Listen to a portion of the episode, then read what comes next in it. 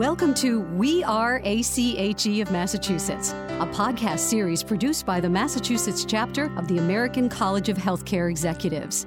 This series features educational and inspiring conversations with leading game changers in the healthcare field, offering insight into the challenges of healthcare professionals in the 21st century. Now, here's your host, Jordan Rich. Welcome. Today's podcast is focusing on what the FACHE credential is all about. FACHE stands for a Fellow in the American College of Healthcare Executives. It's the premier credential that builds mastery around a core body of knowledge needed for effective healthcare management, preparing you to adapt in uncertainty, anchoring you for solid decision making, and helping you earn your place among the best of the best in healthcare leadership. We're very lucky to have two fellows with us, and they are the best of the best. Jack Bailey is Senior Vice President of Clinical Services at UMass Memorial Medical Center in Worcester, and Kate Fitzpatrick is also a fellow. She is GE Healthcare Strategic Relationship Lead. Jack got his FACHE credential many years ago, and Kate just received hers last month. Both Jack and Kate volunteer on the ACHE of Massachusetts Program Committee, and Jack is also involved with the Membership Committee. Starting with you, Kate, your feelings on being an FACHE. Thank you very much. Yes, I just obtained my fellowship certification and board certification, part of the American College of Healthcare Executives in August. From my perspective, it was a, a tremendous change and challenge and way to differentiate myself. Um, having been out of business school for about 20 years now, I look at it as a little bit of a different approach. So what I would like to tell folks is that, you know, as you look at your career, there's always opportunities to enhance your skill set, change the direction that you want to go in and achieve different milestones. Jack, you're more of a veteran here. You've had this fellowship now for several years. Tell us about your story. Yes. Um, well, I actually joined ACHE as a grad student when I was at Rush University, and I th- believe I joined in either 2003 or 2004 into the college. Um, for me, I anticipated getting my board certification credential from the beginning. And a lot of that stems from my earliest uh, experience as a clinician where I was certified, uh, board certified as a um, athletic trainer. So for me, I in some way thought it was just the expectation that in healthcare people get board certified. That was the thing you do. So when I left the clinical world and I joined the management world, it just sort of was in my mind as an expectation. So for that, from that standpoint, it was a carryover. Uh, but I also remember going to Congress as a grad student when I was in Chicago, and I think that also helped expose me to um, just seeing how beneficial it was and validated for me this much larger community of professionals that was out there and had that to their benefit. Tell us again about how it's affected you, Jack. I think for me, it's um, I view it like other board certification credentials that I've seen with clinicians. It's an outward indication of someone's commitment. It's validation to others of the work that you've done.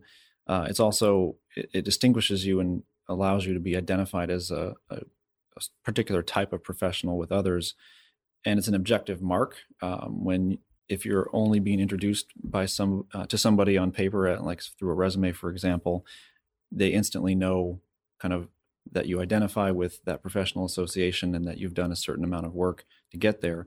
Um, so i think for me uh, it's been that outward indication.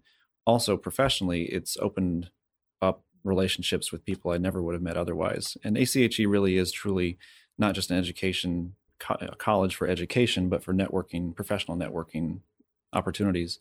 So, and truly, that's what it's been for me.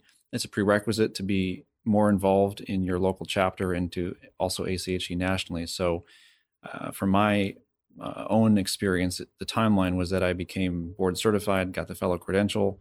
A few years later, um, I was asked by a then serving regent of our local chapter if I wouldn't consider possibly running for regent and that would have only been possible because I was already a fellow. And then through that process, it just one thing led to another, and so I've I've gone to conferences, I've met people, and I've um, been able to network with people that I otherwise never would have met had I not been board certified. Now, the question turns to you, Kate, being a newly certified uh, fellow. How has that impacted your day to day? How has it worked for you? It's had a tremendous impact. Having been a member of ACHE for about 10 years before getting my fellowship, really was understanding and the support from the local chapter, the support from the national chapter that really allowed me to progress um, in the last few years to fellow. And since I've obtained the fellow, you know, from an impact to my career and kind of how I look is obviously you have that designation, that distinction that Jack spoke about that's very clear to folks. And it reminds me of, you know, before I became a fellow, while I was you know really looking to to do it and to become a fellow when I would see it with people that I met as a consultant, as their designation, or as I met them, I always knew that it was something special. So I always wanted to be part of that, you know, that group, that elite group. Um, so really, since becoming a fellow, since it's been such a short time, believe it or not, I've had tremendous input and excitement from my fellow GE healthcare colleagues who are very interested in the organization. Um, they may not have worked specifically in delivery systems, but they have all of the other attributes and experience, graduate degrees so I've had a number of mid and younger professionals reach out to me internally within GE Healthcare, which is terrific. I think it's bringing the fellowship on a more national level. And I think it's great for GE Healthcare. And I think personally, I think it allows folks, you know, who are, you know, looking at me and looking at the group that I lead within GE Healthcare and thinking about us in a little bit different way that we're not just equipment salespeople. We're truly, you know, folks with backgrounds in healthcare delivery systems, tremendous experience and commitment to healthcare to deliver those strategic outcomes. I'll ask this of both of you your take on what it took to get here, because it's not simply a, an honorary title. This is something that requires study, hard work, and dedication, but it as you say, does pay off. Yes, it does. And my road is, uh, it's a little interesting story. Um, having, as said, had been a member for about 10 years, I have wanted to become a fellow for a number of years. And for a few years, probably about seven years, I did just independent consulting. I kind of owned and operated my own consulting group. And I worked with a lot of C-suite executives nationwide on, you know, specific initiatives and I applied to see if I could become a fellow and take the test then, and they declined that. That was about four or five years ago. And I said, Well, I'm going to have to start changing my career outlook um, if I want to become a fellow. So when I was discussing options with GE Healthcare and kind of partnering with them, I knew that the decision to go to GE Healthcare would also help me in my journey to, to becoming a fellow. Jack, what about you? Uh, the process for you, where were you in life and how did it impact where you were career wise? Uh, as I recall back then, the standards were you had to have five years of management experience. So I was in that early career stage and I knew I needed to obtain the credits. So I continued a pattern that I had started in grad school. I kept attending Congress at least, well, each year to get the, at least the 12 credits of face to face time that I needed. And I continued to take whatever credits I would need for that fellowship credential achievement. Um, and then I sat for the exam. And the way I studied for the exam was I went to an on site training program, which was about two days, I believe, on site in Chicago. Um, because I also needed the face to face credits, so that was helpful. Then I unfortunately um, delayed my time to take the exam, so I took I went to the conference, I think it or the training session in the spring, and I sat for the exam finally in the fall. Um, but I had the benefit of uh, binders of information that I brought, and so I studied for it. And uh, I think for me, because I was fairly early in my career, it just felt like another test that I was preparing for, kind of you know five years post grad experience, um, and it wasn't as much of a study burden. Um, a lot of the content was fresh in that sense. Um, and I remember also the test taking strategy of learning. You know, you you, you go to um, a standardized testing location, much like taking the GRE, and that's what it felt like for me. Um, and so I think it was just a process of making sure I went to the uh, conferences, got the credits that I needed, and then refreshed my knowledge with the studying that I was able to take advantage of. What advice do you have, Kate, for those considering it? Maybe they're hearing about this through this podcast and are thinking, this might be for me. I, think a lot of young professionals definitely hear about it through the chapters. I think there's a lot of affiliations with graduate schools and undergraduate programs to really start bringing in those new members. I know Massachusetts has a very strong new member program. So I think that's a wonderful gateway in or pathway into understanding the fellowship, understanding the requirements so you can kind of set up maybe your five year career path or professional plan accordingly. Um, I also think that just by, you know, somebody like myself who you know, has been in consulting for many years, really just becoming involved in the chapter, attending the events, and really realizing that there is a fellowship and I don't mean fellowship as in the fellow that you get the test, but it's the fellowship of the the shared interest and shared passion for improving healthcare that is out there, and it is really through the ACHE, especially for management folks, that you learn a lot and you meet these people and they become very inspiring, and then they also become really big cheerleaders as you uh, as you go for your fellowship. I am astounded at how much support I got from the local chapter, just with quick tips on studying. You know, here's what worked for me. Um, you know, if I had questions on, um, you know, what what other training did you need or get, ev- there were just so many people who would return a phone call, return an email within literally a day. It was really uh, tremendous. We seem to hear that a lot uh, about the camaraderie and the sense of unity among chapter members and the folks who are very much in your camp. Was that the same experience you had, Jack? It very much was. Um, I, I, think in that sense, uh, you know, the name college could probably be extended also socially um, because that is truly been my experience. I've actually been a member of other professional organizations. ACHE is the one that I've been a member of since I was in graduate school. It's been the one group that I've remained a member of ever since. Um, and I won't mention the others, but I've fallen away out of membership with at least two or probably three other organizations. And it's not necessarily because they uh, weren't meeting the needs, but it was what I found in ACHE. It was broad based, mm-hmm. it wasn't necessarily specialized, and the camaraderie, the networking, and the education I've always found to be very valuable. Um, as it relates to the board certification credential, um, same thing, um, especially when I got more involved as a regent. Um, there was a much tighter, uh, well, a much broader community, but a very tight relationship that you build with people who are going through the same experience. Of course, all the other regents are fellows, but then you don't have to be a regent, but ACHE offers fellows uniquely different educational opportunities throughout the year. Sometimes there's preview courses you can take. Um, you can get a discount sometimes for on site education um, that other members don't get um, offered to them. The ethic of giving back, um, ACHE really promotes that and gives you a chance to give back um, to the broader college um, at, once you're a fellow. Um, and there's other networking events. Um, chapters sometimes organize specialized networking events just for fellows as a way to give them a chance to maybe get access to something that others don't get access to, uh, which is always nice. But also, as I went through my experience, um, part of the process is networking with other fellows. They they kind of make you do that. So you have to get uh, different references, and so you reach out to people. And sometimes you don't know who those individuals are. And it's simply that the fact that they're either well, in this case, a fellow, but sometimes just the fact that they're an ACHE member. I remember myself when I relocated here from Chicago, when was that? Long time ago. Mm-hmm. I simply just used the ACHE network. I reached out to people because I saw them in the membership directory. Um, and it, it made the cold, cold calling aspect much easier. Mm-hmm. Um, and I've never been turned down by somebody. Uh, if I was either on the basis of them being a member or certainly I'm pursuing my fellowship, could I find some time? Could I talk with you about the process? As Kate said, I've found people to be very responsive, very helpful, give me what I would have thought was just an un- unbelievable amount of time, knowing that they're busy. And I've had the same occur to me. People have reached out, and just that knowing that they're they have a mutual interest in something and they want to pursue their fellowship, um, you almost feel drawn to like, mm-hmm. oh, I definitely want to help them because I know what it's like, and I it's just it's what it's about. And my advice um, to people is to just do it. Don't overthink it.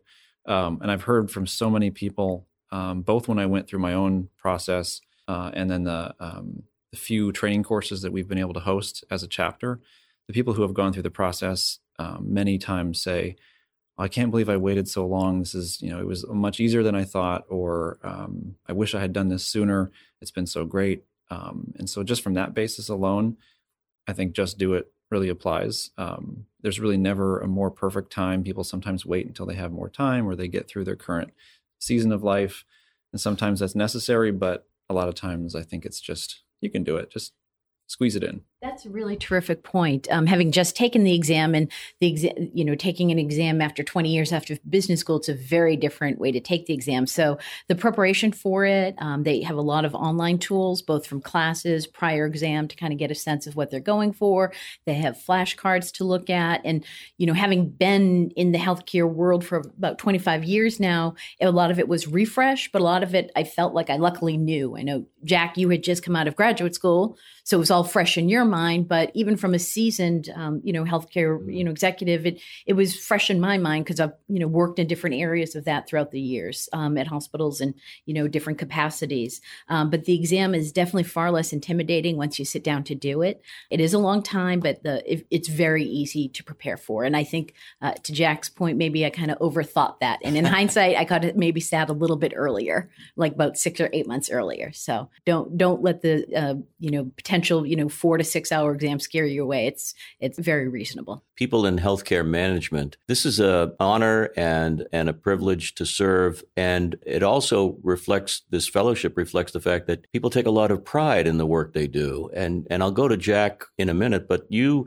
were beaming when you were talking about the work you're doing with GE and, and elsewhere, and and how impactful I keep using that word it is. Yes, um, my career has been really focused in healthcare, but in a in, in a different way or a different vein, where I've done a lot of management consulting, traveled and worked with hospital systems a- across the nation, um, brought some best practices back, and um, I think coming into it in that light, it is still a passion to always want to improve the healthcare system. Whether you're an external consultant coming in to help a hospital system with whatever problems or strategic needs that they have, and also now from GE Healthcare as somebody who's viewed as a vendor of equipment. How can we as an organization, and I bring this back to my group, how can we really shape and form healthcare in a much more, um, you know, proactive way to reduce costs? You know, you know, a lot of what I do is try to partner with, you know, strategic relationships, and we take on risk and we have skin in the game so that we're not just selling assets. Um, we're really, truly partnering to look at, you know, better outcomes, reduce costs. Um, so it's really been phenomenal for me. And Jack, it takes talent in the OR, but it also takes a lot of talent in the office suites to make these hospitals function and to help our healthcare system. And this is one example, isn't it? It is. And I think, um, as we said before, having that credential behind your name, it really does mean uh, it, it's an objective view of what you've gone through educationally and even socially, I believe. Um, obviously, experience on the job doesn't really, uh, it, it's a different um, type of preparation, but the board certification preparation at least gives a baseline and it exposes you to the topics that you would need to know if you're going to manage a healthcare system or be involved in board in, in healthcare management. And it also um, keeps you current because uh, you have to maintain your certification once you obtain it. Um, so I, just like we try to pick our physicians based on if you find two physicians, one of which is board certified and the other isn't, you're more than likely going to choose the one who's board certified if that's your only objective measure to go on. Um, and I think the same is true when you're looking at healthcare professionals in the management sphere. Let me ask one question additionally of you before we get to our closing question, which is a standard close. Jack, you're on the membership committee, committee for ACHE. Would you like to uh, extend uh, an invitation to people to check it out? I would definitely extend an invitation to check out ACHE to become a member. And if you're interested in volunteering, we have a few different committees, um, and we also have other ways to volunteer that don't require uh, what may sound like a, a, burden of time on a committee. Um, there's ACHE is a volunteer organization, and that's been the case throughout my career. Is that those who put in the time to do that extra level of networking and educating themselves um, go further, and they get more out of their careers that way. And joining the committee is a great way to get to know other people and, and, and give back in a way. All right, let me ask this question of both of you, and I'll start with you, Kate. We close each and every one of our podcasts with this, and we get some really interesting answers. What is your greatest hope for new technologies that'll have the greatest impact in, say, five years? To improve the ongoing development of healthcare professionals. It's a mouthful, but I think you can handle it. Okay. Hopefully, I can. So I think these podcasts are a great direction. Uh, they allow folks to get together quickly, uh, share information, and uh, push that information out to a larger audience using the web. Um, internally at my organization, we use very similar podcast things for uh, training purposes. So we don't have to bring folks to training classes. We will create the equivalent of a podcast for our new hires, any specific area that we would like folks to have or develop a little bit more expertise in. So we'll do like a revenue cycle, we'll do patient flow, we'll do networking and credentialing. So I think uh, leveraging really um, uh, fast turnaround and easy access and easy ability to promote technologies help a lot. Um, I was also going back to, uh, to some some of the work um, that ACHE is doing to really allow f- folks to, again, leverage technology for more face to face interactions and conferences. I know right now it's really from the, the perspective of folks that are not maybe in a geographic area that's conducive to getting together more frequently. Um, but also, you know, what I've learned at, at my job is that um, it's much more efficient to really leverage things like Skype and WebEx and Slido to bring people together. And I've held meetings with, you know, full leadership teams of 90 people um, for a good part of a day via Skype. And it, it's worked quite well if you put the preparation in.